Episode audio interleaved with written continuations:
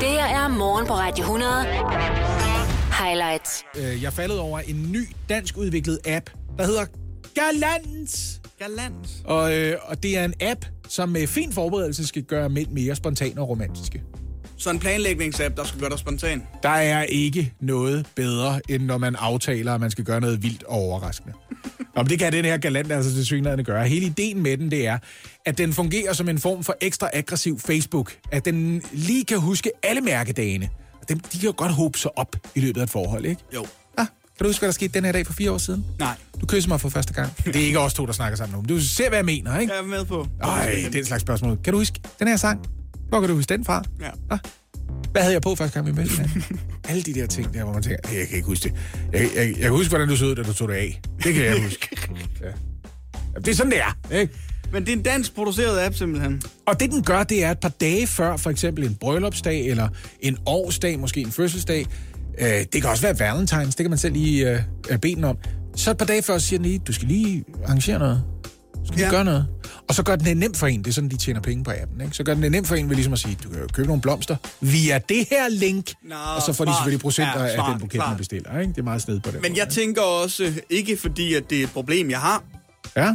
Men øh, det der med at få en no- notifikation fra øh, Galant, der minder mig om, at jeg lige skal huske, at det øh, er altså er på, på, på onsdag, at Ja. øh, jeg har øh, månedsdag eller årsdag Ja. med min kæreste. Det kan jo godt gå ind og blive lidt problematisk, fordi hvis hun ser det, så siger hun, what, kan du ikke engang huske det selv? Oh my god, hvor er det pinligt. De er langt foran dig, udviklerne. De er langt foran dig.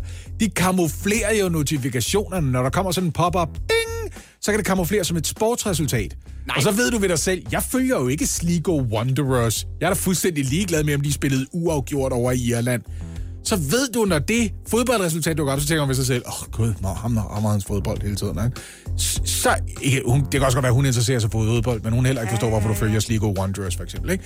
Så når den dukker op, bing, så ved du, det er også rigtigt. Jeg skal lige arrangere noget for Signe. Og så kan du lige ind og gøre det. Og der kan du også selv i appen lige kategorisere. Det lyder som reklame alt det her, det ved jeg godt. Men du kan i appen kategorisere, hvad kan hun så godt lide? Hun kan godt tænke sig at få nogle gaver, men det er jo ikke alle, der oplever kærlighed på den måde. Det kan Nej. være, at hun godt kunne tænke sig, at du gør hende en tjeneste, for eksempel. Du hjælper hende med noget, ja. Som hun længe gerne ville tage sig sammen til, men som hun synes er nemmere at overkomme, hvis hun er, er får lidt hjælp til det. Det kan også være berøringer, kærtegn og den slags. Og det kan de jo ikke tjene penge på. Men det er jo lidt smart, det, Det er det jo ikke, men synes det var jeg. smart det der med at sige, min kæreste kan godt lide berøringer, så det bestiller jeg lige til hende. Så kommer der en høj, flot mand fra Sudan forbi og kærtegner hendes ryggrad. Fordi sådan markerer jeg. Så markerer jeg, jeg husker sådan De noget. kører rigtig godt for os lige for øjeblikket. Så det kan også være aktiekurser eller sådan noget. Bare noget, som ikke virker som sådan åbenlyst. Bing! Husk lige sine. Også fordi der er en risiko for, Oliver. Og jeg ved godt, der er lidt kønsstereotypisk, men det er baseret på alle mine erfaringer igennem ja. Mit voksne liv. Ja, Der er en risiko for, hvis hun ser, at du får det fra en app, så er det sådan lidt, det tæller ikke rigtigt. Men det er også det, jeg mener. Ja. Altså sådan, så vil, du- så vil det, vil, altså jeg føler, jeg vil øh, miste flere point, end jeg vil få ved at huske det, Ja. hvis man vidste det. Det er tænkt ind i den her app her. Du. Det er smart. Jeg kan Ja. godt lide det. Ja, altså, det- altså det, er en, øh, det er en lille... Men der er stadigvæk noget kontroversielt i en planlægningsapp til spontanitet. Du skal også lige understrege, at det er bemærkelsesværdigt, så meget den retter sig mod øh, mandlige Mænd. brugere. Ja. Og det er meget der. Der er ikke sådan noget med, øh, øh, begge køn kan have glæde af den her. Eller er du i et herligt lesbisk forhold, og er du svært ved at glemme, hvornår Anita har fødselsdag. Det er der ikke noget af. Det er kun, du er en mand. Du aner ikke, hvad du laver. Se nu at komme i gang for helvede. Jeg brugte øh, forfærdelig lang tid af min søndag i går på at sidde på min computer og øh, se fodbold. Men det øh, på min sofa og kigge min computer og se fodbold. Det er der som sådan set ikke noget, noget nyt i overhovedet. Nej, det kan du godt lide at gøre. Jeg så øh, blandt andet en hel del Superliga-kampe. Der var nogle øh, dejlige kampe. Øhm, Ser du flere kampe på én gang?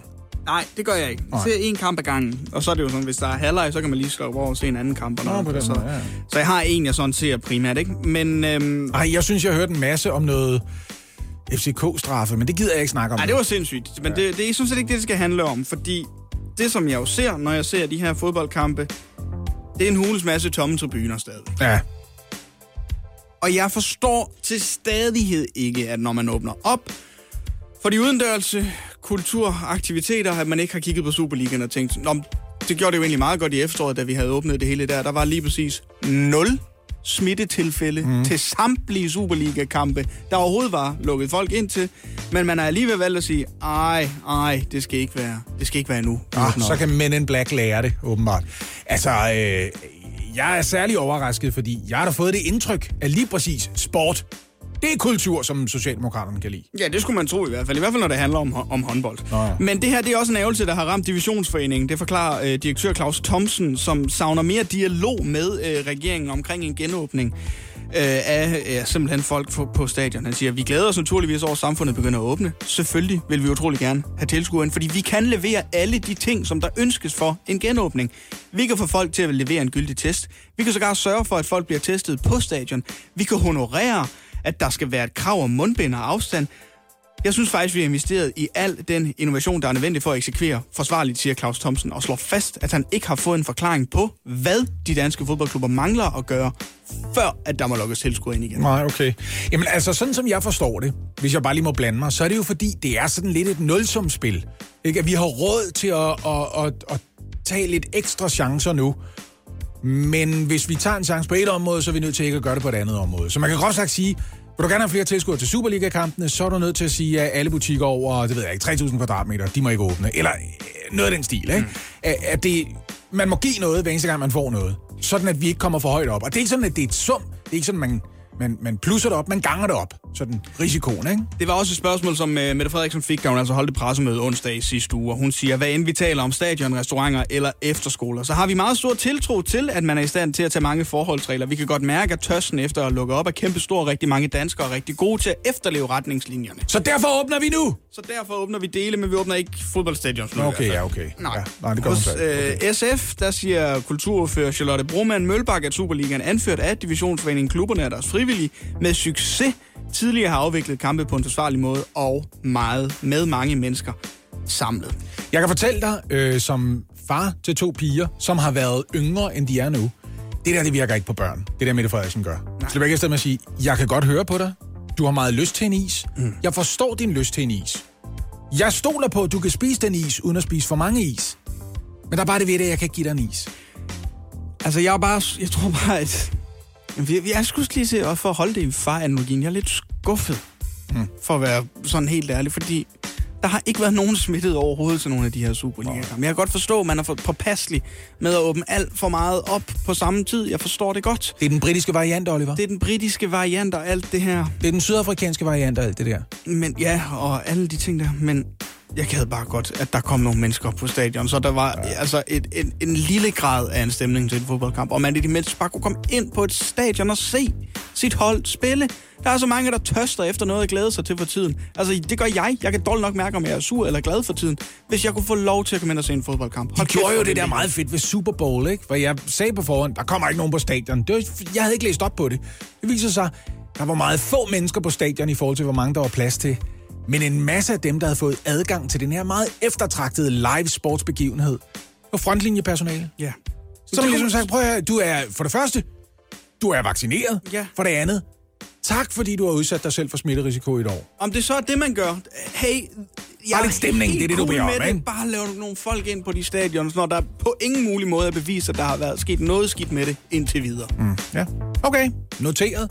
Skal jeg sige det videre til Joy? Ja, held og lykke. Jeg tror, hun bare siger, det må du tage med DBU, ligesom hun gør med alle andre, man kontakter dem om, der handler om sport. Morgen på Radio 100. Highlights. Og vi skal til vores øh, relativt nye magasin her i Morgen på Radio 100. Et magasin med internationalt udsyn og indblik.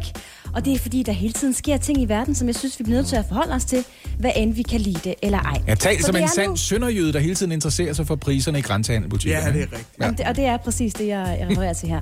Så vi skal til Hvad i alverden? Ja, tak. Og i den her udgave, udgave af magasinet Hvad i alverden, der skal vi en tur til Kina. Og det skal vi, fordi Kina har vedtaget en ny lov, som er lidt øh, speciel, men også utrolig interessant. Den handler ganske enkelt om, at ægtefæller i forbindelse med skilsmisse kan søge om økonomisk kompensation, hvis de mener, der har været forskel på, hvor meget de hver især har bidraget til at løse de huslige pligter. Nå, Det er Lad jo komme- derfor, man bliver skilt i forvejen, er det ikke det? Det kan man sige, men lad mig lige komme med et eksempel på, hvordan den her lov virker i praksis. Det er nemlig sådan, at en kinesisk domstol for første gang øh, har brugt den her lov i praksis, og har pålagt en mand at betale sin nu ekskone 47.000 kroner i forbindelse med deres skilsmisse. Mm. Og det har domstolen, fordi den fandt det bevist, at mandens nu ekskone simpelthen har klaret flere af de huslige pligter, mens de var gift. Det vil sige, hun har vasket mere tøj, hun har lavet mere mad, hun har gjort mere rent, end han har. Og det er altså det, han nu skal betale 47.000 kroner for. Ah, fordi han har sådan kunnet koncentrere sig mere om sit arbejde, eller hvad, og så har han, hans karriere kørt bedre, fordi han skulle ikke gå og bekymre sig om de der ting. Det har hun ligesom dækket af for ham. Det er faktisk øh, næsten præcis det, som øh, dommeren den her retssag, Feng Miao, siger. Han kalder husarbejdet for... Undskyld, hvad hedder han til efternavn? Dommeren? Feng Miao. Miau? Miao. Ja, det, sådan er det. Han er dommer, og han... Øh, Hvad, er dommeren sådan en kinesisk vinkekat, eller hvad er det? Hvad, hvem er det, der har siddet der? Det er guldnogen, der står på Giver dig Nej, økonomisk held. Her er 47.000. En krone ad gangen. Kast op med min bole. Miau, miau. Feng Miao kalder husarbejdet for en immateriel ejendomsværdi, ja. som forbedrede mandens mulighed for at opnå personlig, individuel og akademisk ja. vækst. Det vil sige, at ekskonens øh, store slæb i hjemmet er kommet ham til gode. Det er jo ikke løgn. Det kan jeg da godt se. Nej, det er fuldstændig korrekt. Ja. Og det er også derfor, at den her øh, dom simpelthen har vagt utrolig stor opsigt i øh, Kina, men måske på en lidt anderledes måde, end hvad man lige skulle, lige skulle tro. Det er nemlig sådan, at øh, man på de sociale medier har ligesom stukket en finger i jorden og sagt, hvad mener øh, kineserne egentlig om den her dom? Og cirka 94 procent af en halv million adspurgte mener, at den her øh, ekskone skulle have haft mere end de 47.000 kroner i kompensation. Hun skulle have haft flere penge end dem, som øh, dommeren Feng Miao altså har, øh, har tildelt hende. Jeg skal bare lige høre hans navn en gang til. Feng Miao? Ja. Han er den eneste kinesiske dommer, der tisser i en bakke.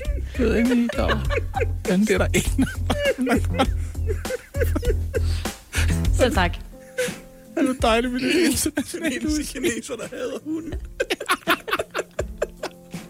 Hvor Det fandt var- jeg jo henne? Jamen, nogle gange så går den en tur, men han kommer tilbage efter en fire dage. Hvad i alverden? Ja. Morgen på Radio 100.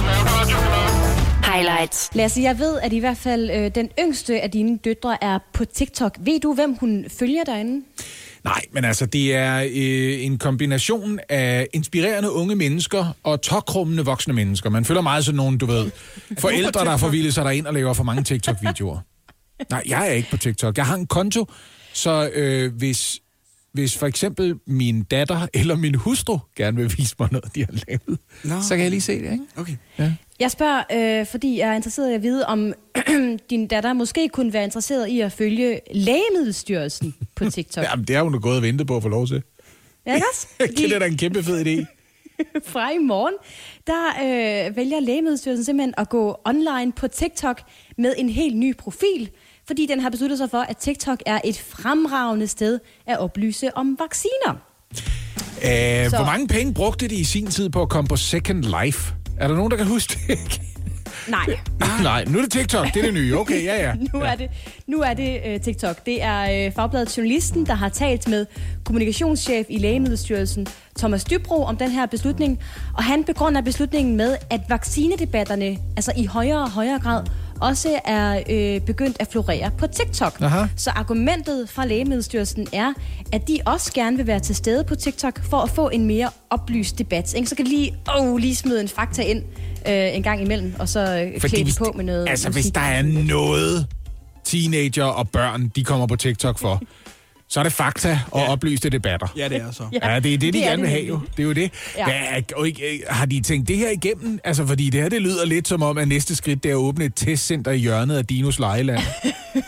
Altså, jeg vil sige, de har, de har tænkt det halvt igennem, og de har også overvejet muligheden for, at det måske ikke rigtig bliver en, en succes. Øh, Thomas Dybro, han siger følgende til journalisten. Vi vil hellere bruge nogle ressourcer på at være på platformen, og så efter et halvt år konstateret, at Nå, det kom der ikke det vildt ud af, inden vi vil stå i den omvendte situation og konstatere, at det skulle vi have satset mere på. Det er sådan, jeg har det med mine øh, fitnessmedlemskaber. Jeg, øh, Hvis nu du fik lyst til at træne, så var det ærgerligt, at du havde afmeldt dit medlemskab. Hellere være der, og så kigge mig selv i spejlet et halvt år senere og tænke, det kom der ikke noget ud af. Altså, er jeg er jo den ikke tilgang. øh, selv på TikTok, men øh, når jeg lige kigger over på skulderen øh, af folk, der er, så er det jo meget musik-danse-agtige. Bare noget mere mime til musik og danse og lave pranks og sådan noget, ikke? Har de tænkt sig Ja. at, at ligesom danse til, øh, til nogle sange og fortælle om... Øh, jeg har jo blandt andet set en video i, fra England, hvor man bruger Alphabets Fascination, og så synger man Vaccination. Nå ja, ja det er ikke Det kan godt være en sjov joke i Søren Brostrøm, der står og danser. Er det sådan noget, de har tænkt sig at gøre? Uh, det ved vi simpelthen ikke helt endnu. Altså, det vil kommunikationschef Thomas Dybro ikke rigtig løfte sløret for. Han understreger dog, at der har været, citat, hårde forhandlinger med direktør Thomas Senderovits om netop dans. Så altså, underforstået må man forstå, at der har foregået en form for overtagelsesproces internt i Lægemiddelstyrelsen, for ligesom måske at få direktør Thomas Senderovits med på at stå og mime lidt eller danse lidt. Ja, eller, eller kunne det bare tænke sig, at Thomas Enderovitz siger, vi skal lige tænke på, hvordan vi kommunikerer, ja. når først Ja. vi, vi er kommet på TikTok. Og det er jo også det, som øh, kommunikationschefen her understreger, at det er en balance mellem altså, at være øh, for kedelig og useriøs, og så, ja, og så være lidt for vild. Ikke? Så han siger, at det skal ligesom ligge et sted midt imellem de to ting. Så nu må vi se, hvordan det kommer til at øh, spille af. Men altså, jeg siger det bare. Altså, hvis Thomas Senderovi står og danser vaccinebudskaber, Johnson Johnson Jive, eller Astra Quickstep, eller et eller andet retning, ikke? så kunne jeg da godt finde på at oprette en profil på TikTok. Jo, men det er jo ikke dig, de vil på TikTok for at møde Nej, for fanden. Du er uddannet journalist og 30 år gammel. Det er sgu da ikke derfor, de har en. TikTok-profil. Det er for at få fat i nogle 14-årige, og så er det meningen, man skal sige til de 14-årige, hey, jeg ved det godt. Jeg ved det godt. Ja. Men hvad med at blive indendør og danse i stedet for det? Det ved jeg ikke. Jeg, jeg ved faktisk altså- ikke helt, hvad planen er. Nej, det, og det tror jeg heller ikke, de selv ved. Men nu giver de det et halvt år, og så må de ligesom se, hvordan det går derefter. Er lidt, øh, ja, er lidt budskabet fra Lægemiddelstyrelsen. Der går på TikTok. Hjælp en, du holder af med at tage det første skridt til bedre hørelse. Få et gratis og uforpligtende hørebesøg af Audionovas mobile hørecenter. Så klarer vi det hele ved første besøg, tryk dig nemt i eget hjem. Bestil et gratis hørebesøg på audionova.dk eller ring 70 60 66 66. Kernefamilie, regnbuefamilie eller selvvalgt familie. Uanset hvilken familie I er, gør ASE arbejdslivet lidt lettere. Få én fagforening for hele familien til kun 99 kroner om måneden. Og se den ekstra rabat, du kan få på ase.dk. Mine damer og herrer, er godt mod. Jeg så er det. Herren Oliver Routledge. Han ligner en, hvis kopper ikke har hanke. Så skal vi til det endnu en gang. Meine Damen und Herren. Tirsdag er som altid lige med. Hvad er det værd, quiz? Og den samlede stilling for hele 2021, den er jo 82 til Anne. 4-3 til Anne Hvorfor det er ikke nok for dig at føre, Anne? Du fører. Hvorfor det er ikke nok? Jeg føler bare, at jeg er... Altså, jeg er bedre end det. Du kan jo nå at lave om på det, Lassen. Der kan stå 4-4 lige om et øjeblik. Og naturligvis, som altid, så er det også muligt for dig, kan jeg lytte og gætte med. Du skal bare lige hoppe ind på vores Instagram-side, hvor vi hedder Radio100.dk. Op i vores story, der kan du se og byde på dagens produkt. Anne og Lasse, det ved jeg, at I to I har. Hvad tænker I? Øhm, jeg kunne faktisk godt finde på at købe den her ting. Okay. Ja. Øhm, fordi nogle gange, så tænker man ved sig selv, jeg har ikke lyst til bare at komme med et navneskilt på og sige, det er min udklædning til en kostymefest. Så vil man gerne gå all in. Og muligvis også i et kostyme, som får folk tilbage efter at sige, var, var Lasse med? Jeg synes ikke, jeg så ham. Ja, ja. Ja, f- fordi du har jo fat i noget her, Lasse. Det er en form for kostyme, et outfit, der er... Jeg vil godt sige, det er rigtig flot. Ja. Men også en meget speciel vare, du har fundet den her uge, og det var det, må jeg sige. Og så kan det jo i det modne forhold bruges til et erotisk rollespil. Det vil det også kunne, ja. Og det er jo... Så var du jo Ripley, og så hang du på væggen, og så, så stak jeg jo munden ind i din mund. Ja. Øh, et specielt outfit, som man kan høre. Øh, I vil gerne vide lidt mere om det, kan jeg mærke. Og ved I hvad? I får også lidt mere info. Okay. Og det er med tryk på lidt. Er det noget med materialer? Det er, nej. Nå. Det er til gengæld TD i uh, Brøndby Strand, som har det her, uh, de her kostymer til salg. For de er nemlig sprit nye. Og Nå. de fås i størrelserne small til extra extra large. Nå. Det er desværre ikke muligt at se kostymet i Danmark endnu. Og hvis man bestiller det, så skal TD lige bruge en måneds tid på at få det her produkt hjem til Danmark. Nå. Okay. Så det, du har fundet det på sådan en brugt hjemmeside, hvor de også har nye ting? Åbenbart, ja. Ja, okay. Men det er jo et alien-kostyme. Mm. Spørgsmålet er bare, hvad det skal koste at være forberedt på, at apokalypsen den kommer. Og ligesom blende ind. Ved I, hvad den alien, den også kaldes blandt folk, som er sådan lidt mere interesseret i alien-universet? Nej. Xenomorph. Xenomorph. Ja. Ja, Den, tak. den, den har en fremmed form. Xenomorph. Spørgsmålet er jo til jer to. Hvad skal sådan en xenomorph, som er sat til salg i Brøndby Strand, koste? Med andre ord, hvad er det værd? Ja, Anne. Det er jo op til Det er dig, dig. der har... Ja, det er dig, der ligger i forhånd. Lavær. Ja, jeg synes, den er, den er svær, den her. Men, Ja, ja, men okay, tak. vi får at vide her, at det er, det er et skræddersyet kostyme. Altså, man kan simpelthen få dem i den størrelse, man ønsker sig. Ja, det ved jeg ikke, om det gør det skræddersyet. Ja, nej, skræddersyet, det ville jo være, hvis det var en alien, der skulle have det på. Altså en med et meget langt hoved, ikke? Ja. I så fald har jeg rigtig meget skræddersyet tøj. hvis man kan få det i den størrelse, man ønsker. Okay, god pointe. Ja. Jeg prøver bare at argumentere for, hvorfor det skal koste noget, det her. Fordi jeg tænker, igen, målgruppen til at købe det her er ikke... Jeg tror ikke, den er så stor. Jeg tror, at det her koster...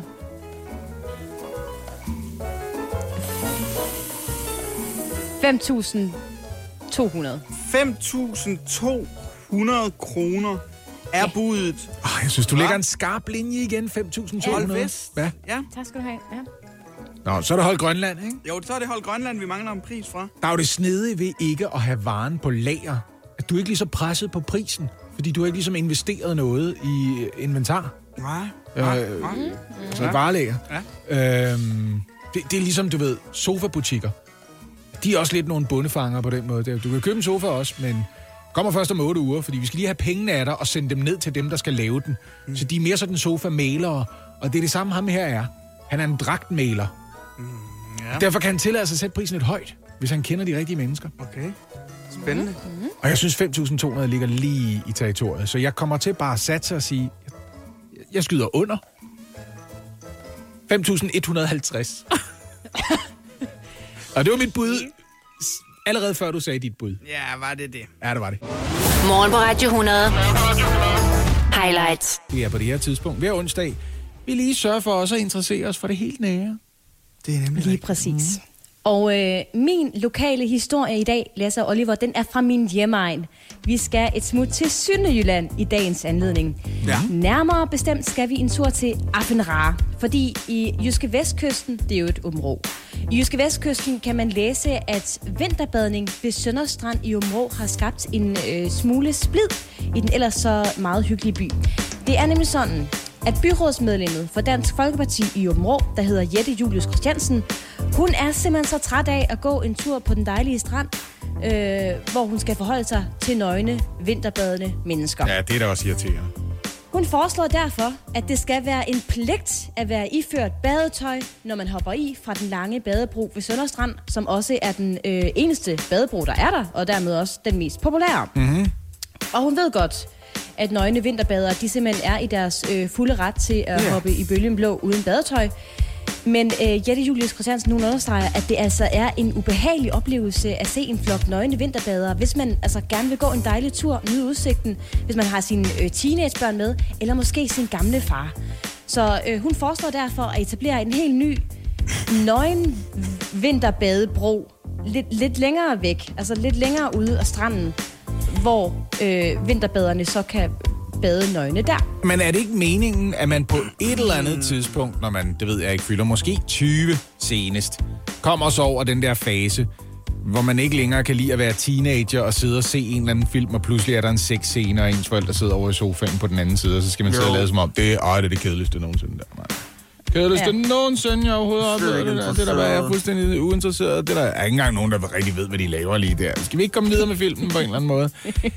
Lyder det ikke som en voksen kvinde, der har holdt fast i det, når hun siger, hvis jeg kommer gående med min gamle far, hey, din far er også nøgen inde under tøjet jo. Altså, det, Ja, Og, og det er vi i øvrigt alle sammen. Og det er også cirka det, som øh, et andet byrådsmedlem, nemlig Tejs Kylling Hummeltoft Ja. fra øh, Socialdemokraterne understreger. Godt gået, er Kylling. Selv, ja, han er selv ivrig vinterbader. Han siger, prøv at høre, det er helt naturligt at øh, hoppe i, øh, hoppe i øh, bølgen blå nøgen, fordi så slipper man for at stå i sit kolde badetøj bagefter, og så risikerer man ikke at blive syg.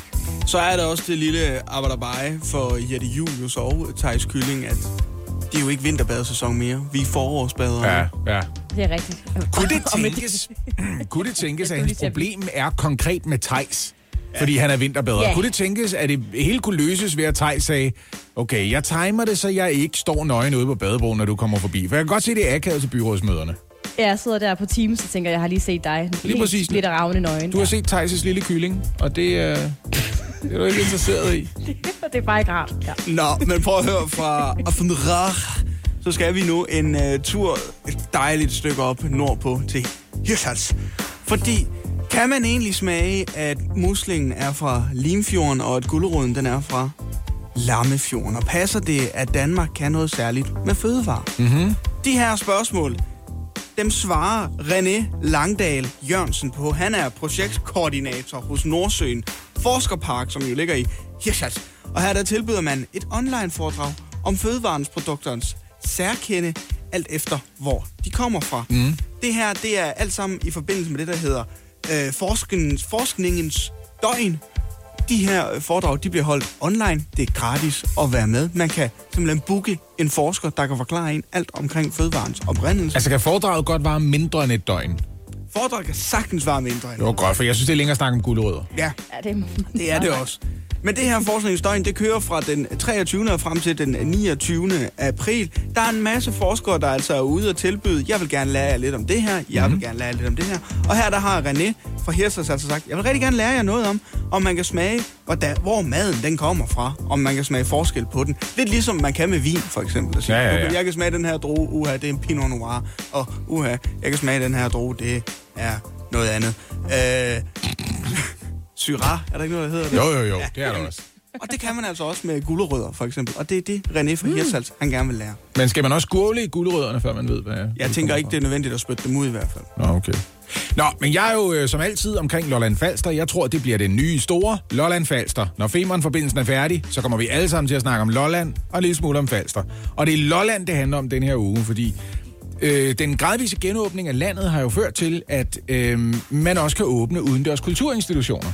I kan jo huske, hvordan jeg hæftede mig ved, at i januar valgte Københavns Zoologiske Have for ny hele familiens årskort. Ja. Vores allesammens. Ja. Ja. På et tidspunkt, hvor øh, der var pivlukket. Og jeg er slet ikke indbrændt over det. det er, jeg er for længst kommet mig over det.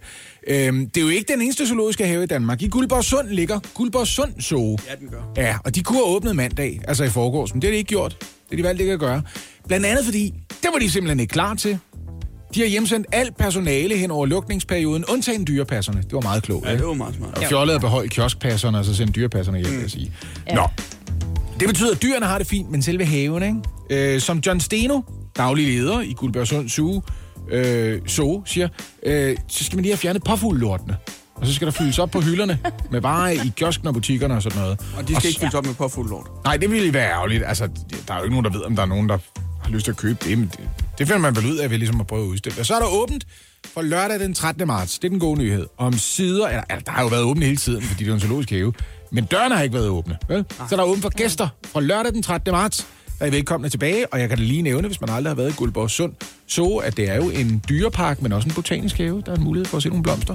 Blandt dyrene, øh, de byder på, er kænguru, Ja. pingvin, Ja. høns, Okay. indtil flere forskellige slags biller Ja. og kongosnegl. Okay. Det er blandt dyrene, der er også andre. Kongosnegl. Kongosnegl, ja. Ja. Hvad skal der mere til for at få dig i Guldborgsund Zoo? En panda. Du kan få et træskonæb. Jeg har et træskonæb til dig, den kan du komme og se. Hvad, hvad er det? Træskonæb, det er en fugl. Det er en fugl med et næb, den skammer sig over. Altså sådan et helt åndssvagt, grimt, stort næb. Ikke? Sådan et, hvor de andre fugle kigger på den og tænker, hvad, hvad laver du med det der næb, mand? Det ligner en træsko. Hvad fanden laver du? Det er jo fuldstændig åndssvagt at have det der midt i ansigtet selv, hvis man er en fugl, ikke? Så, men det var den 13. marts. Der kan du om sider igen komme i Guldborgsund Zoo ved smukke Guldborgsund.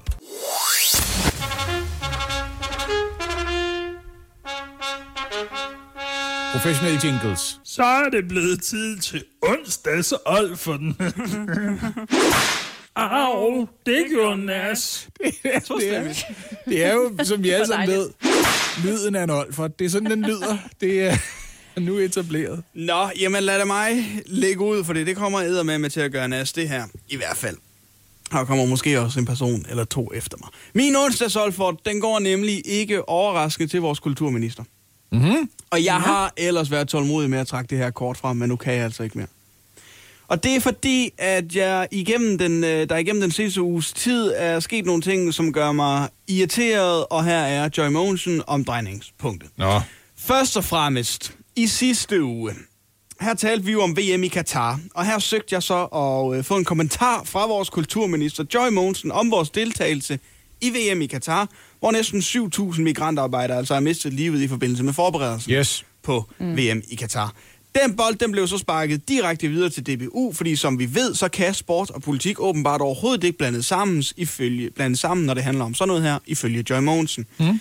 Alright, fair enough, irriterende. Dernæst, så er det hele sagen om at få folk på stadions igen, som vel sagtens ikke kun ligger på Joy Monsens spor, men de udendørs kulturinstitutioner er altså så småt ved at begynde at åbne, bare ikke lige når det handler om fodbold. I går, der var det præcist et år siden, at der blev afviklet en Superliga-kamp uden restriktioner, og gud, hvor vi hunger efter at komme tilbage for fodbold, og se fodbold også. Fodboldfans. Divisionsforeningen har alt klar. Alt er klar. Man kan teste folk, når de kommer på stadions. Der er masser af afstand, og jeg ved ikke hvad. Altså, please, bare kom nu, Joy. Puff. Okay, jeg har øh, gået og holdt den her onsdagsolfert ind i noget tid. Men nu skal det være, for jeg vil gerne give en seriøs olfert til alle dem, der har en tilbøjelighed til pludselig at stoppe op midt i det hele. Mm-hmm. Og det lyder måske en lille smule bredt, men det kan være, hvis man er ude og gå en dejlig tur, som der er mange af os, der er for tiden, så går man, og så er der en person, der går lidt foran en. Fint nok, man går i samme tempo. Men lige pludselig stopper den person foran en op. Mm. Lige midt i det hele. Ja. Midt på fortorvet. Fordi øh, han, hun, øh, hen skal øh, kigge på sin telefon, øh, kigge efter en fugl eller noget andet fuldstændig ligegyldigt. Og så bliver man nødt til at gå udenom, i sådan en, som om det var sådan en forhindringsbane, fordi personen foran ikke kan finde ud af lige at træde lidt ind til side og få ordnet det, de nu skal. Det sker også tit i supermarkederne på gangene. Man går, man er i rigtig god gang med at handle, og uh, tingene flyver ned i kurven eller vognen. Og lige så er der bare folk, der stopper op midt foran en, uden rigtig lige at træde ind til siden. Det bliver jeg det bliver jeg rigtig træt af, så derfor går min onsdagsolfer til alle dem, der øh, stopper op lige pludselig midt i det hele, uden lige at træde lidt til side. Det gør man jo alle andre steder i trafikken. Der holder du jo ind for fanden, mand. Du bremser Ja, ikke bare lige præcis. ude i andet spor. Det er der ikke nogen, der Nej, gør, vel? pisse farligt. Simon Kollerup, I ved ham, det er erhvervsministeren, der engang mellem har stress og andre gange taler flydende tysk. Øhm, han, han har været ude med riven efter øh, de banker, som er begyndt at sætte minusrenter på indlån.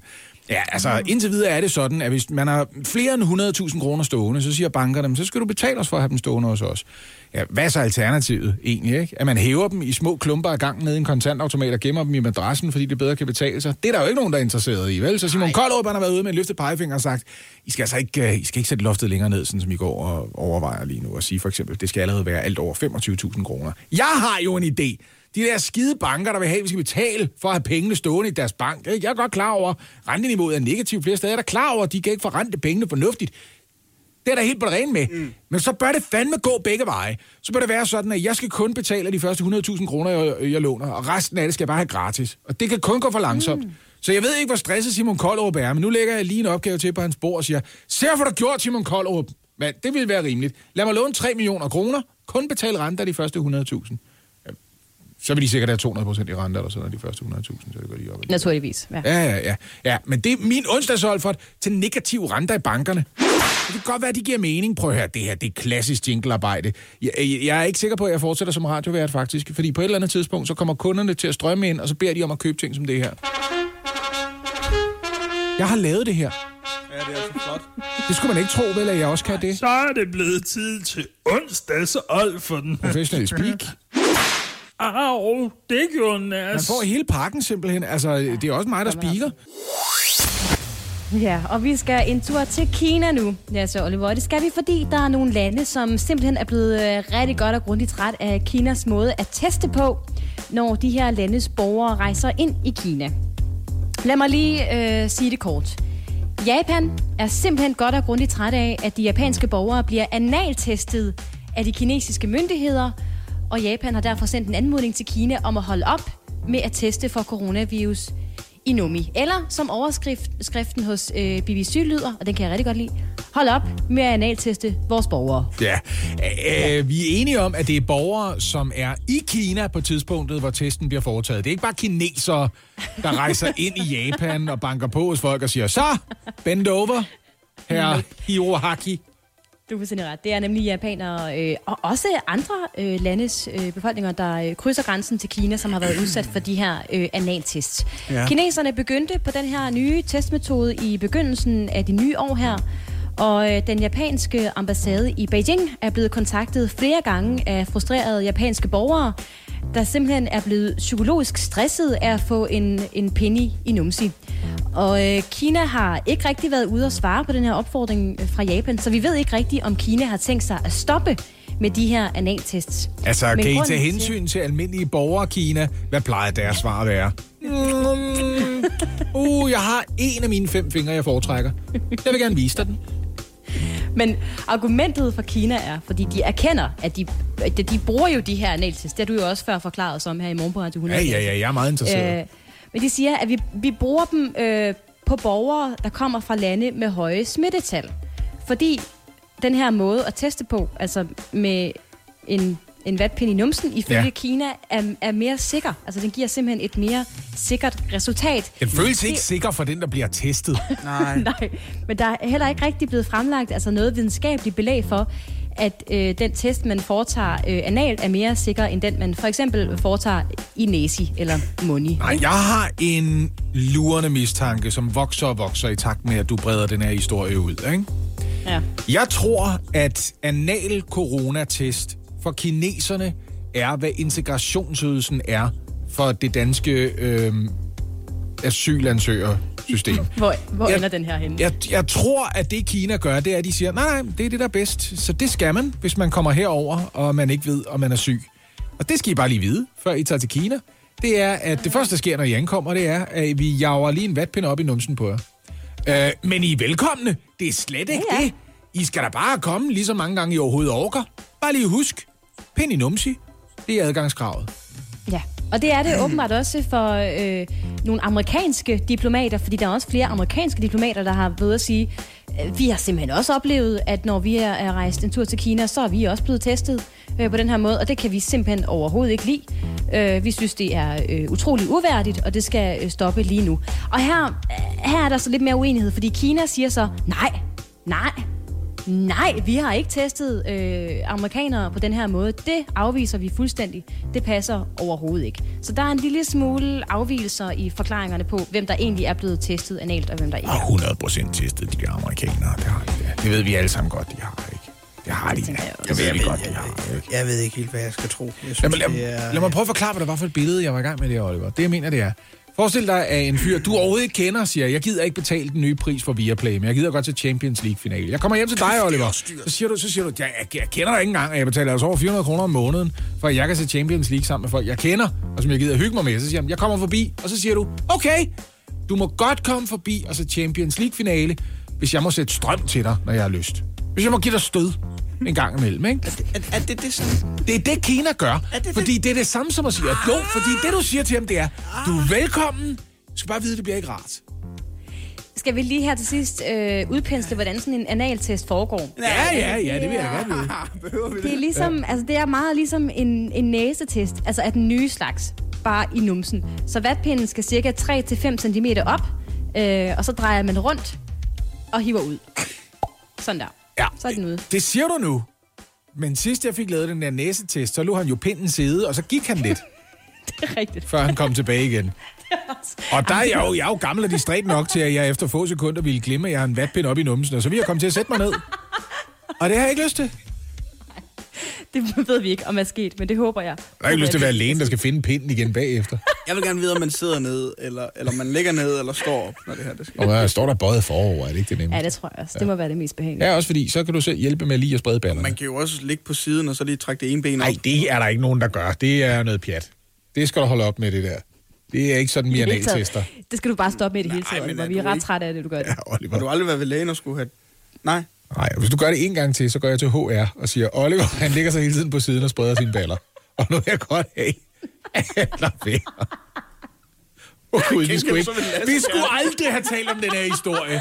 Der er ingen mennesker tilbage, der gider at lytte til det her program. Det er jo forfærdeligt, det vi laver. Jeg går ned og siger, at du anbefaler at sætte stød til mine venner. Ja, men ikke til dine venner. Til folk, du ikke kender, der dukker op og til fodbold hjemme hos dig. Det er det, jeg siger. Morgen på Radio 100. Highlights. Der skulle jo ellers være muligheder nok for at gå ud og strø om som er penge, når man på et tidspunkt her i løbet af foråret kan indløse de sidste to ugers indefrostende feriepenge. Og jeg synes ikke, du snakkede om andet i efteråret, Oliver. Hvornår kommer feriepengene, mand? Jeg skal ud og bruge pengene, mand. Ja. Jeg glæder mig også, skal jeg fortælle Okay, men du snakker ikke så meget om det den her gang. Nej, men det er lidt øh, sådan øh, gemt hen. Øh, jeg havde lidt glemt det også. Mm. Øh, men altså, jeg, jeg glæder mig.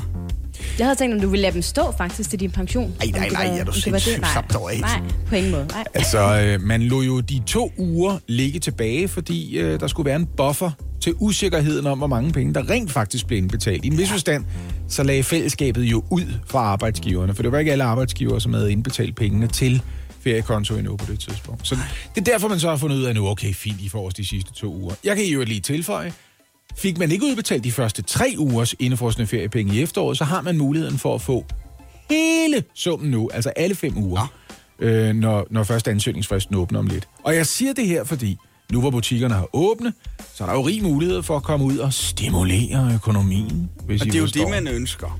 Altså, det er jo det, man er ønsker fra statens side, ikke? Gå ud og brug pengene. Ja. Men det kan da godt være, at man savner idéer og tænker, jeg har jo egentlig, hvad jeg skal bruge. Men jeg har stadig jeg har sådan lidt lyst til at shoppe. Kender du det? Har lidt lyst til at shoppe på en eller Ja. anden måde. Hver dag. Så jeg har, øh, sådan som jeg også gjorde i efteråret, lige besluttet mig for at lave et lille inspirationskatalog til folk, som mangler idéer til, hvad man kunne købe for pengene. Lad os anslå, bare for tankens skyld, man tjener 35.000 om måneden. Det giver vel cirka 10.000 udbetalt for to ugers feriepenge efter skat. Ja. Øh, hvis man vælger at få dem udbetalt. Ikke? Hvad kan man så bruge 10.000 kroner på? Det arbejder mig frem imod her. Ikke? Hvis der er en faggruppe, hvor jeg synes, at amatørerne og hobbyudøverne ikke får respekt nok, så er det kirurger. Amatørkirurger. Folk, der bare hygger sig derhjemme.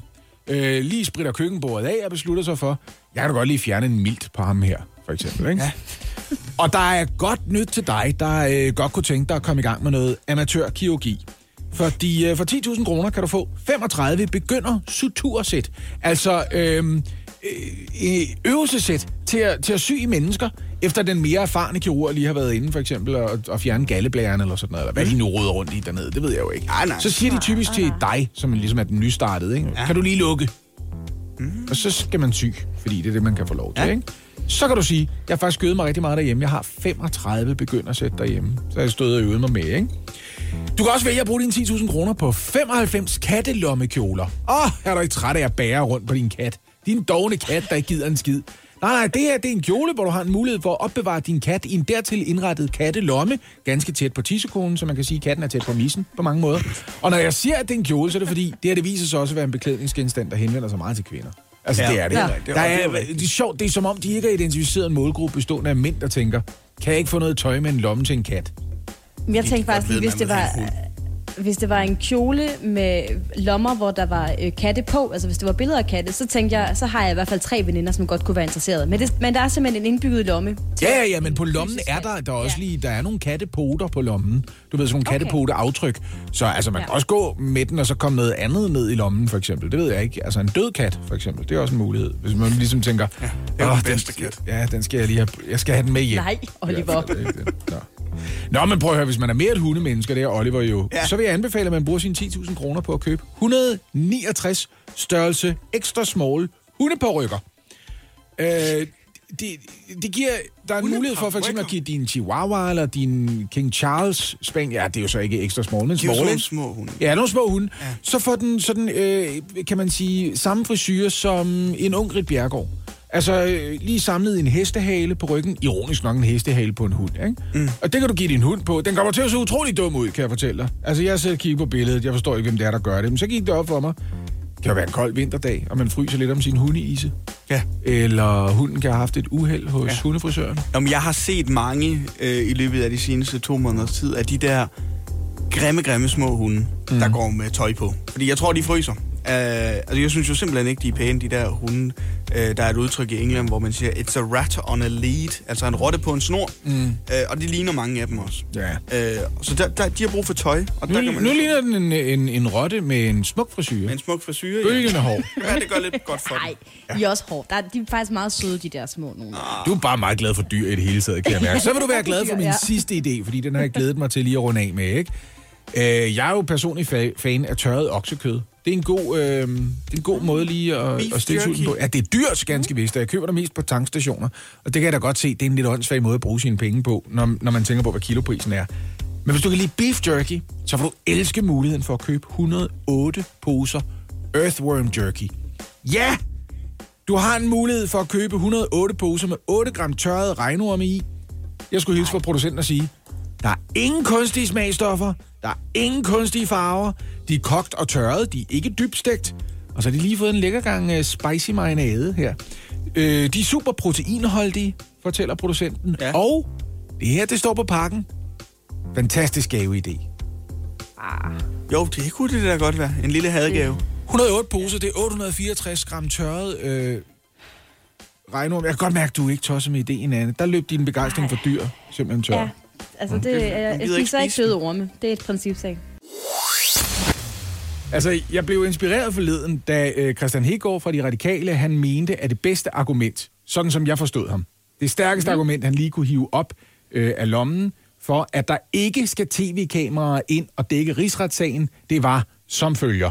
Jeg er bekymret for, hvis man laver en meget stor live-transmittering af det, der foregår øh, ved rigsretten, at det så vil udvikle sig til noget, der har karakter af et øh, reality-show. Altså, jeg er med på, du vil ikke have kamera ind, den er jeg med på, men reality show, nu stopper vi altså. Det er ikke det, der sker.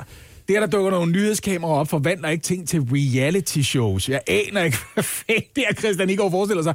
Også fordi, jeg så Christian Hegård i fjernsynet sige cirka det samme, hvor jeg tænker med mig selv, hvorfor det der ikke et reality show? Du sidder og snakker til et kamera. Der dukker et kamera op, der transmitterer, hvad du mener om politik. Jeg, Der jeg er forstår ikke. kameraer i Folketingssalen, skal vi lige huske på. Det er ikke? det. Jeg forstår det ikke, det er et argument. Du kan gå ind på Folketinget.dk, så kan du følge med i debatten. Altså, hvorfor det ikke et reality show? Det skal jeg fortælle dig, hvorfor.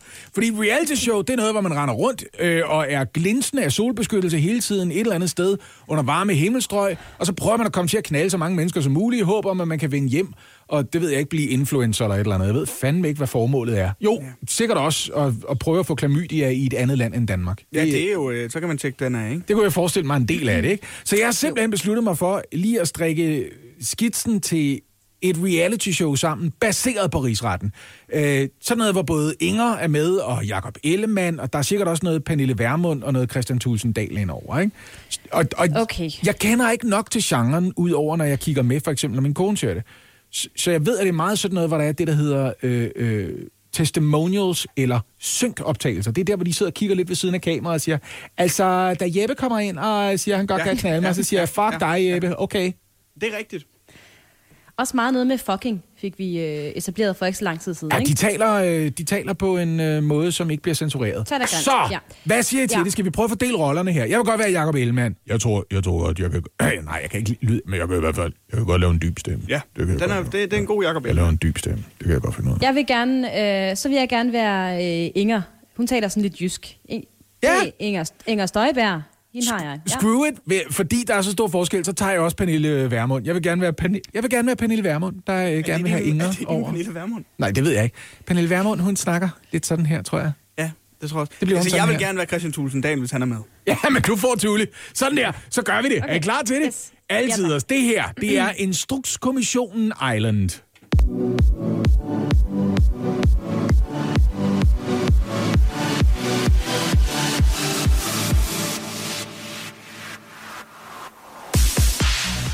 Ja, okay, uh, mig, ikke? Øh, Jeg fatter ikke en skid af det hele. Jeg er totalt lige blevet formand for det der venstre, og så får jeg bare den der fucking bombe lige face, ikke?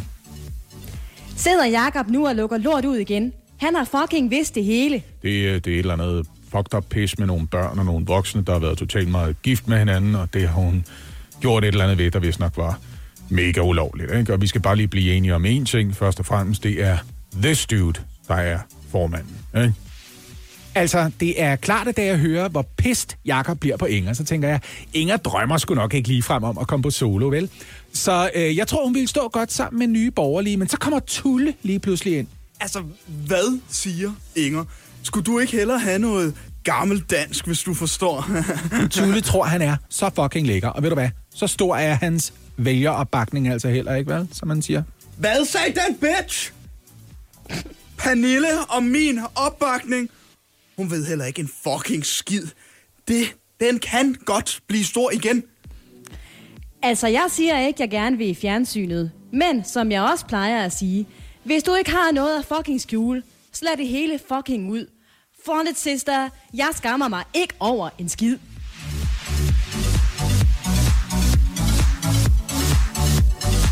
Reality! Som fortolket af en 48 mand, der heller ikke ser særlig meget genre. Jeg tror, at jeg og Christian Hegård kunne have en rigtig fin samtale om, hvad det egentlig er, det der reality. Altså, to grænvoksne mænd, der ikke rigtig ser det. Jeg kan godt mærke, næste gang, så må du godt være manuskonsulent på det. Har du ikke set et program eller to, Anne? Hvis du skal være helt ærlig. Øh, jo, jo, det har jeg. Jeg har set masser af det. Men jeg synes, du ramte den egentlig, du ramte den egentlig meget godt her. Øh, Det og jeg synes, vil jeg godt have lov til at komplimentere din Jacob Ellemann. Jeg synes, du rammer den øh, meget spot on. Det må jeg sige. Ej, så fik vi da i hvert fald det ud af det. Det her, det var til Christian Hegård, det var til dig, og til alle andre, der vælger at bruge lige præcis ordet reality show, når vi snakker om, om der skal kameraer ind i en dansk retssag. Hjælp en, du holder af med at tage det første skridt til bedre hørelse. Få et gratis og uforpligtende hørebesøg af Audionovas mobile hørecenter. Så klarer vi det hele ved første besøg, tryk dig nemt i eget hjem. Bestil et gratis hørebesøg på audionova.dk eller ring 70 60 66 66. For at høre, øh, vi er mange øh, i min omgangskreds, i hvert fald. Jeg, taler, jeg tager også dig med i den her, Anne, som mm. hungrer efter at komme ud og få os en kold fadøl, slå os lidt løs på et øh, dansegulv med mine moves, og nok også have en masse dumme samtaler med fremmede folk. Enig. Og øh, de forventninger, dem skal vi så måske skrue lidt ned for.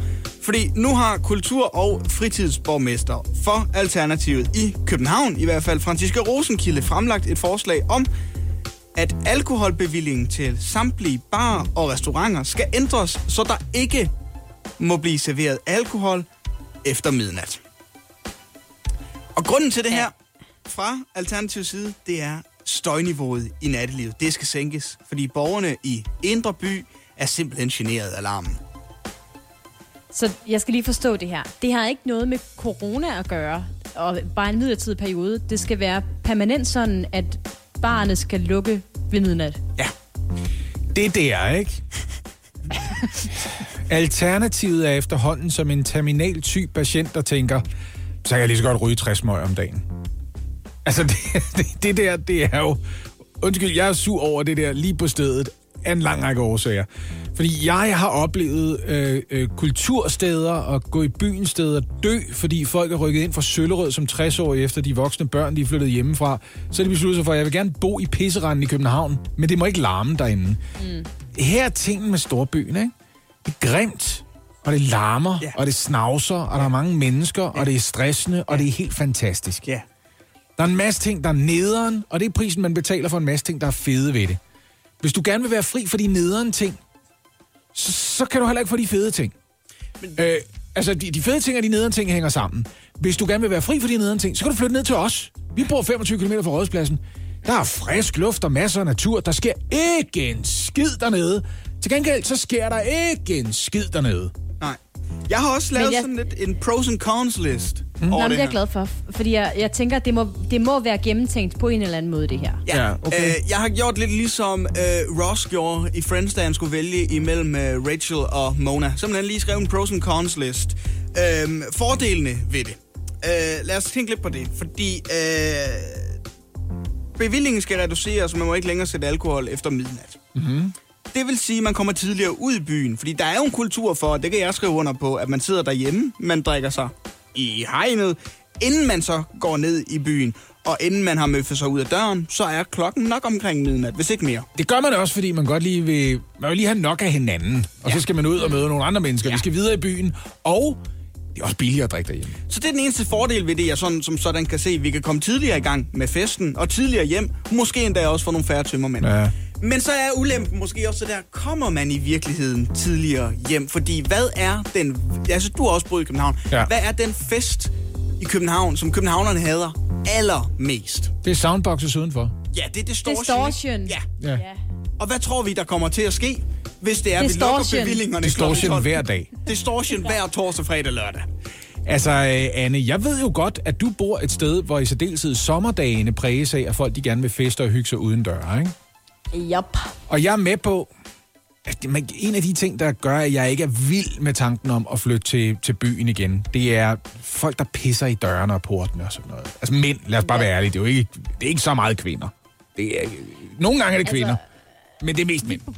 Ja, og det har været et ret stort problem øh, det sidste sommer. Jeg gætter på, at det var fordi folk de blev franadet, franadet deres ture til øh, Sunny Beach og Golden Sands, og ikke Ja. kunne gå på diskotek og Ja. sådan noget. For der var virkelig mange, øh, der lå nede ved vores område om aftenen og hørte høj musik og tissede i vores øh, skraldespandskure og alt muligt. Det lugtede frygteligt. Det lugtede lidt som, fe- som festival, faktisk. Ja. Men altså, det er jo det. Man så det jo øh, i sommer. Altså, samtlige soundboxes i hele København, de øh, blæste vinduerne ud af din lejlighed, fordi de var blevet rykket ned på gaden og i parker og alle mulige fælles arealer, ja. fordi man netop ikke kunne gå på bar. Og jeg skal lige love dig for, at hvis jeg så har været på bar, det piker, uanset om jeg er kommet tidligere og og lege, det piker ikke ved midnat. Der piker din fest ikke på nogen som helst måde. Og jeg har det egentlig også meget fedt med tanken om, at man kan bosætte sig i et brokvarter, vælge ikke at bo oven på en bar, og så være fri for larmen fra den private fest, der ellers ville fortsætte til klokken 4 Ja. i lejligheden oven på ens egen. Og man kan ligesom sige, "Nå, men nej, nej, festen foregår de steder, hvor vi har aftalt, festen foregår. Jeg ved godt, Franziska Rosenkilde, hun for eksempel har sagt, øh, jeg vil jo gerne have et mere kulturbaseret natteliv. Men prøv at høre, det har vi allerede. Det har vi allerede, i hvert fald aftenliv. Der er allerede spillesteder, der er allerede teatre, der er allerede museer for den sags skyld. Nogle af dem har aften åbent, men jeg sværger, du har glemt, hvordan det var at være 19 år, hvis du seriøst tror, at der er nogen lige omkring de 20, der står en fredag aften og tænker, ved du hvad, der kunne være federe end at drikke sig stiv og prøve at snave en eller anden i gulvet et eller andet sted, som også har lyst til at gøre det. Det kunne være, hvis der var sent åben på Glyptoteket. Det gad jeg bare godt, det der.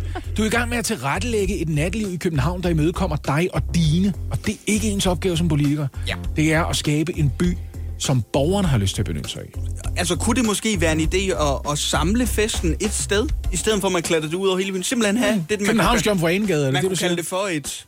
Nej, man kunne kalde det for et diskotek. Og Nå, så ja. samle folk ind på et diskotek. Ja, ja. Og så lade dem feste Gud, og hvor smart. inde på Ja, det diskotek. Det synes jeg er en god idé. Indtil, skal vi sige, klokken nemt. 5, så lad dem lukke klokken 5. Ja, Og så kunne man måske have det, der, he- det hele samlet derinde. Det synes jeg kunne være en genial idé. så kan vi tage hele snakken om det der med, hvordan folk opfører sig, når de er stive. Sagtens. Det kan vi tage separat. Vi kan også tage diskussionen om, hvor meget vi drikker i Danmark, og hvor meget de unge drikker osv. Det kan vi også tage separat. De to ting bare, har bare ikke nødvendigvis noget med hinanden at gøre. Ved du, hvordan man virkelig forhindrer folk i at ødelægge byen om natten? Jeg forbyder al natliv. Ikke bare til klokken 12, bare det hele taget. Du bare sige, du skal blive hjemme. Korrekt. Det er det, vi gør lige for øjeblikket. Ja. ja. Og til gengæld så dufter der så dejligt i opgangen rundt omkring. Øj. Jamen, jeg kan godt mærke, at jeg er 48 år gammel. Jeg har ikke været i byen i 20 år. Men jeg kan godt forstå, at der er folk, der har lyst. Morgen på Radio 100. Highlights. Det er jo øh, fredag, og som øh, vi altid gør om fredagen på det her tidspunkt, så skal vi lige have samlet op på, hvad der er hent i løbet af denne uge. Og det gør vi jo bedst via den famøse citatquiz, Lasse og Oliver. Så mm. jeg har samlet fem citater fra de nyhedshistorier, vi har talt om i løbet af ugen, der er gået. Og så er det op til jer at bosse jer ind og fortælle mig, hvem der har sagt eller skrevet citatet, og i hvilken forbindelse det er sagt eller skrevet, altså hvilken nyhedshistorie det knytter sig til. Og jeg skal lige høre, om I har fundet jeres bosserlyde. Altså, min bosserlyd var oprindeligt på to og et halvt minut, eller sådan noget, så jeg har været nødt til at skære den ned. Det er lidt for langt. Ja, men den er blevet sådan her. Vaccine, vaccine, vaccine, vaccine. Hva? Ah, dejligt. Ja, dejligt. jeg har fundet en bosselyd frem, sammen? som jeg har øh, brugt en gang før, men øh, den lyder sådan her. Også dejligt. Ah, jeg er det- ikke helt sikker på, hvad det er, men jeg kan godt lide lyden. Det kredser godt. Ja, det er. Det er Pimp. Simon Kvam, øh, han er på vej med en ny kugle. Ja, ja, ja. Det kan man godt glæde sig til. Det er godt. Jamen, så er I jo bare super klar til ugens citatquiz, og det er heldigt, fordi det første citat, det kommer her. Jeg har intet at skjule, så jeg synes ærligt talt, at alle, der ønsker at følge med, skal have muligheden. Vaccine, vaccine, vaccine, Ja, vaccine. det var øh, mærke, Kajserak. jeg skulle have valgt øh, noget, der ikke starter med vaccine, men i stedet for... Ba, ba, ba, du køkke. Ja. Hvad, var det mig, der var først? Ja, det var dig, der var først. Jeg øh, tænker, det er Inger Støjberg, der har sagt det. Jeg tænker, det er i forbindelse med, at hun gerne vil have øh, rigsretssagen tv-transmitteret. Er du helt sikker? Ja. Jamen, jeg synes det er samme som Oliver, så det, under omstændigheder, så vil det... Og der er to point. Det er fuldstændig korrekt. Det er nemlig Inger Støjberg, der gerne vil have tv-transmitteret rigsretssagen. Nej, jeg kunne ikke lade være med lige det. Jeg, jeg vidste det også godt. Ja, det, og det er dejligt, Lasse. Vi har hørt dig nu. Godt.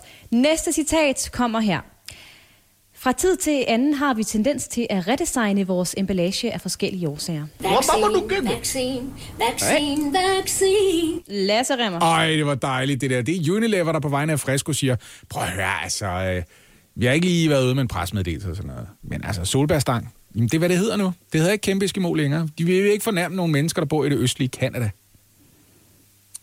Jeg Og det er også rigtigt. Lasse. Det er fuldstændig rigtigt, Lasse. High five, Oliver. Det må vi godt. Jeg er spritet af. Ja, det er jo. Og flot med detaljen om, at det var øh, Unilever, der står bag. Det er fuldstændig korrekt. Det er mm. altså øh, Der er ikke ekstra godt. point for det, vel? Jo, der er. To, nej, nej, nej, der er to, Og to point, point for os i. Unilever, Ja. og to point for resten af svaret. Nej, det er der ikke. Vi er nået til det tredje citat. Det lyder sådan her. Ja, jeg kan godt. Vi vil hellere bruge nogle ressourcer på at være på platformen, og så efter et halvt, halvt år konstatere, at nå, det kom der ikke det vilde ud af. Vaccine, vaccine, vaccine, Øj, vaccine. det var svært. Åh, det var oven i hinanden nærmest for. du? Ja. Hvem, hvem var først? Lasse. Ej, det var dejligt. Det, der, det, er, jo, øh, det er jo Thomas Senderovic på vegne af Lægemiddelstyrelsen. Man skal ikke sige Sundhedsstyrelsen, man skal heller ikke sige SSI. Det er Lægemiddelstyrelsen, som er kommet på TikTok og har lavet en sjov walk and talk Ask Me Anything med Thomas Senderovic. Der er ovenikøbet i begyndelsen meget fornemt spiller lidt dilettantskuespil under overskriften. Ej, hvad vil I? Jeg- det er jeg jeg ikke forberedt lige- på. Jeg, og- I tager mig på det- sengen. Og Lasse, som den øh, lidt duksede type, du er, begynder du nu at kaste dig ud i en lang, øh, detaljeret forklaring. Jeg skal lige høre igen, hvem var det, der sagde det her? Det er en repræsentant for Lægemiddelstyrelsen, der på vegne af Thomas Senderovic har sagt, vi, vi skal på TikTok. Så ændrer du den. Der twister du den lige. Jamen, det var det jo. Altså, det er jo Lasse, jeg kan, jeg kan kun give dig et enkelt point, fordi du sagde, du sagde Thomas Senderovic til at starte med, og det var ikke korrekt. Jamen, han har Så sagt til nogen, nemlig- at de skal gå ud og sige det. Det er kommunikationschef i Lægemiddelstyrelsen, Thomas Dybro Lundorf, der Åh, har sagt det her, om at Lægemiddelstyrelsen nu som den første styrelse er kommet på TikTok. Så skal jeg da have det står- halvt point for at svare rigtigt på Thomas i hvert fald. Jamen, nej, du får, du får et point for at have historien korrekt, Lasse. Okay. Så det vil sige, der står øh, 3-2 i øh, ugens citatquiz. Der er to 3,5. citater tilbage. Den står 3,5-2. Nej, og jeg er 3,5-2. tæt på at, at hive et point fra dig, Lasse, fordi du bliver med at, at synes, at Thomas skal give et halvt point. Det skal det ikke. Hvad, så Den jeg kun står- fører med 2,5-2 point, hvis du trækker et Nej. point for? Det går da ikke. Nej, men det er det, jeg siger, så nu synes jeg også lige, du skal passe lidt på. Den står 3-2 i ugens citatquiz. Der er to citater tilbage. Mm-hmm. er I klar på bosserne? Det Ja, kan tak. du tro. Festen i gaden er et stort lokalt problem for beboere. Vaccine, vaccine, vaccine, vaccine. Oliver Routledge. Jeg tror, det er øh, Franziska Rosenkilde fra Alternativet derude og sige det her. Omkring øh, deres idé om at lukke nattelivet ved midnat. Vi skal have den konkrete gade. Ja, vi skal bede om den konkrete gade, hun snakker om. Hun snakker om Goddersgade, Oliver. Det er Goddersgade, hun snakker om. Det er jeg sikker på. Er det ikke Goddersgade, hun snakker om? Nattelivet. Er det ikke det? Det er, det er nemlig nattelivet generelt i København, som kultur- og fritidsborgmester i København, Franziska Rosenkilde, valgt for Å, gerne vil have lukket kl. 24. Der er to point til dig der, Oliver Routledge, hvor er det flot. Tak. Nu står den 4-3, og der er et citat tilbage, som altså kan blive meget altafgørende. Det er så tæt 4. 3,5 står den endnu. Det er så vildt. 4-3, ja. 4-3 står den. Sidste citat lyder sådan her. Det har været skyld i stor psykisk smerte. What? Hvem har ondt? Hvem har ondt psykisk smerte? Det har været skyld i stor psykisk smerte. Der er der mange, der har det hårdt for tiden. Ja. Nå, men så svarer jeg bare, og det, jeg ved godt, det er forkert. Vaccine, vaccine, Nej. vaccine. Ja. Jamen, jeg ved ikke, at det her det er forkert, men en af jer skal jo svare, Oliver. Ja. Jeg tror, at det er øh, et kor af fire japanske turister, der har været i Kina og er blevet analtestet for corona. Ja, jeg tror, at landet er rigtigt, men jeg tror, det er Fing Miao, der har sagt det. Nå ja. Feng Miao? Fing Miao. Ja. Tror der er et point for korrekt historie. Det er nemlig historien om, at Japan var rigtig træt af, at kineserne analtester de japanske borgere, når de rejser fra Japan. Det var et skud i togen, det her. Men det er fuldstændig korrekt. Til gengæld, den, der har sagt det, det er den japanske regerings kabinetschef. Den var en lille smule svær. Jeg vil så sige, der havde også været point, hvis I havde kunnet navnet. Han hed nemlig Kato Katsunobu. Nå ja, selvfølgelig. Ja, ja. Men Det er, det er den her, mindre kendte Kato end den danske producer og DJ. Ja, og jeg kan se her, at den øh, er simpelthen endt 4-4 i ugens i dag, quiz. Ja. Hvor er det flot. Ja, det er solidarisk. Morgen på Radio 100 med Lasse Remmer, Anne Lavendt og Oliver Routledge. Alle hverdage fra 6 til 10.